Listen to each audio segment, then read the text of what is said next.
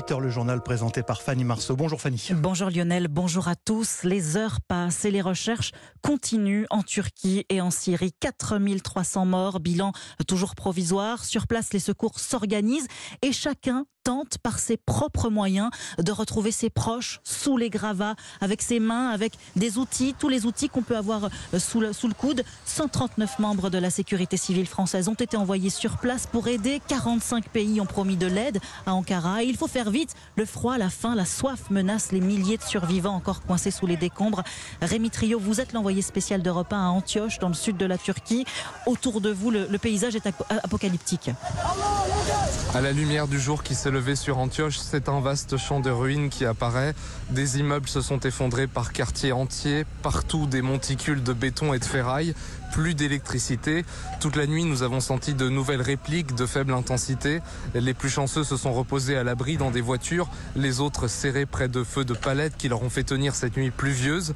Ceux qui ne sont pas blessés poursuivent les recherches. Parfois, un visage émerge sous les gravats. Les volontaires s'échinent sans matériel adéquat ils ne dorment plus, ne mangent pas et tremblent de froid. Un homme crie Où est l'État? Où est Erdogan? Ce matin, ambulances et camions militaires ont commencé à affluer en nombre par des routes défoncées et parfois impraticables. Antioche résonne des pleurs et des prénoms des parents disparus sous les décombres que leurs proches s'acharnent à appeler désespérément. Rémi Trio, envoyé spécial d'Europe 1 à Antioche. Côté syrien, la, la Russie a promis de l'aide. Selon Moscou, 300 soldats sont déjà sur place. À Rajo, près de la frontière turque, une vingtaine de combattants de l'État islamique ont profité du chaos pour s'échapper d'une prison militaire. Rémi Trio nous le disait à l'instant, la, terre tremble encore hein, dans la zone. Dernière réplique ce matin, magnitude 5 degrés 6 sur l'échelle de Richter. Alors qu'est-ce que c'est cette échelle de Richter dont on parle à chaque séisme? Eh bien c'est le tuto de la rédaction d'Europe 1. Il est signé Yasmina Katou. L'échelle de Richter permet de calculer la magnitude, c'est-à-dire l'énergie dégagée lors d'un tremblement de terre. En 1935, Charles Richter, sismologue américain, établit une équation logarithmique pour évaluer l'amplitude des ondes des séismes qui touchent la Californie du Sud. Plus l'amplitude des ondes est grande, plus la magnitude est élevée. Un point de magnitude en plus correspond à une énergie dégagée dix fois plus importante. Le séisme le plus fort jamais enregistré est celui qui a frappé le Chili en 1960 de magnitude 9,5. C'est pour cette raison que l'on entend parler des 9 degrés de l'échelle de Richter. Avant Richter, l'échelle de Mercalli permettait de mesurer l'intensité d'un séisme en fonction du ressenti pour l'homme et des dégâts observés à la surface. Yasmina Katou. Le tuto de la rédaction d'Europe 1, la notice de l'info, c'est tous les matins dans le journal de 8h.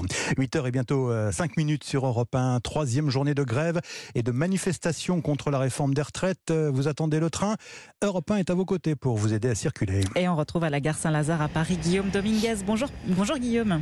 Bonjour. Un TGV sur deux en, moyenne aujourd'hui, 3 TER sur 10, 2 Transiliens sur 3. Globalement, ça circule un peu mieux que lors des, derniers, des deux dernières euh, journées de mobilisation. C'est ce que vous constatez, Guillaume, euh, sur les quais ce matin? Oui, nombre de travailleurs que j'ai croisés ce matin m'ont avoué avoir eu moins de difficultés que les semaines précédentes pour se rendre au travail.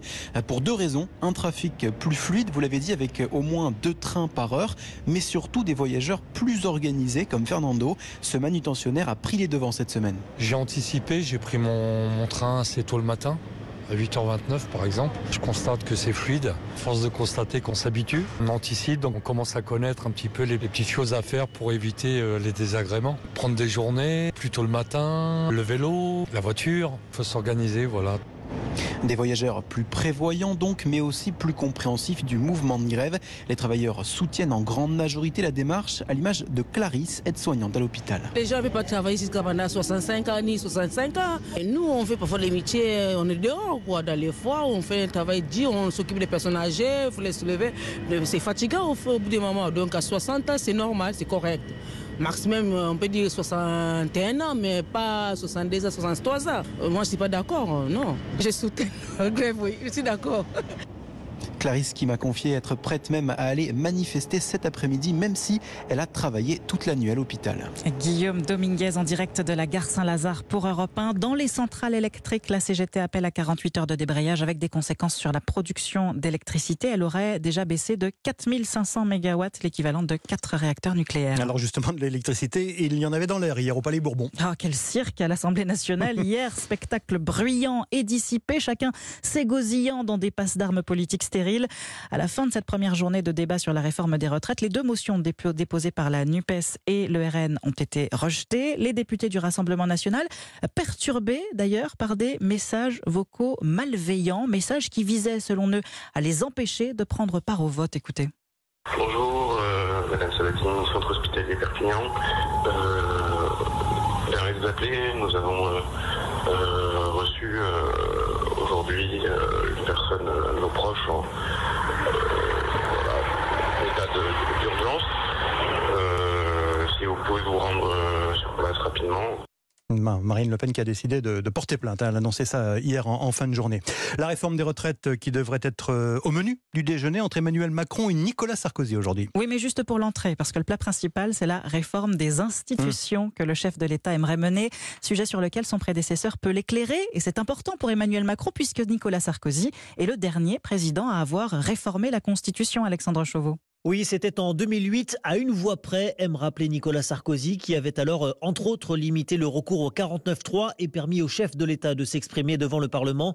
Aujourd'hui, l'ancien président est toujours favorable à la fusion entre conseillers régionaux et départementaux, mais aussi à l'introduction d'une dose de proportionnel ou encore à la transformation du Conseil constitutionnel en une sorte de Cour suprême à la française. Emmanuel Macron et Nicolas Sarkozy s'apprécient et s'estiment. Ce sera aujourd'hui leur deuxième déjeuner en moins de deux mois. Le chef de l'État aime recueillir l'avis de son prédécesseur sans pour autant en tenir toujours compte. Mais les deux hommes ont en commun le goût pour la réforme et une certaine inimitié à l'égard de François Hollande.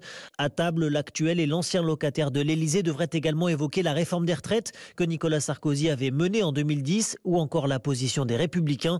L'ancien chef de la droite plaide pour une coalition entre le gouvernement et LR contre l'avis d'une partie de sa famille politique.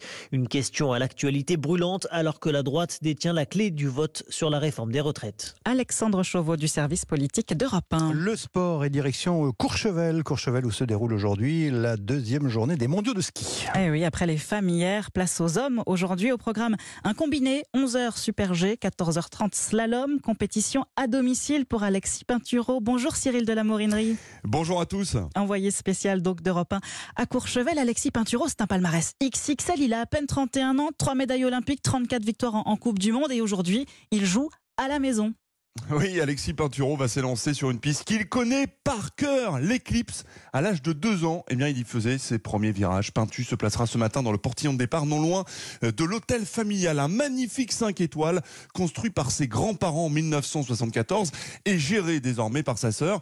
Lui qui au collège ne figurait pas parmi les meilleurs skieurs de sa classe est désormais une légende, vainqueur du classement général de la Coupe du Monde en 2021 comme Luc Alphand et Jean-Claude Killy avant lui. Alors malgré une petite forme, il était fiévreux le week-end dernier, même si ça va mieux, hein, et des résultats décevants cette saison. Un seul podium cet hiver. Alexis Pinturo se réjouit de dévaler les pentes qu'il affectionne vraiment essayer de donner le meilleur sur cette quinzaine alors que je suis aussi dans une saison un peu plus difficile.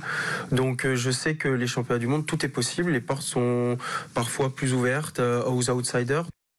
Alexis Pinturo sera soutenu par sa famille et son fan club. Le skieur de Courchevel s'élancera ce matin en cinquième position du Super G et tentera de s'imposer donc dans ce combiné devant les favoris, les skieurs autrichiens et suisses. on sera nombreux à le soutenir, Alexis Pinturo. Merci Cyril de la Morinerie, envoyé spécial d'Europe 1 au championnat du monde de ski. On en parle ce soir dans Europe 1 Sport avec Céline Géraud qui prend les commandes de l'émission. On sera à l'écoute de eh Céline.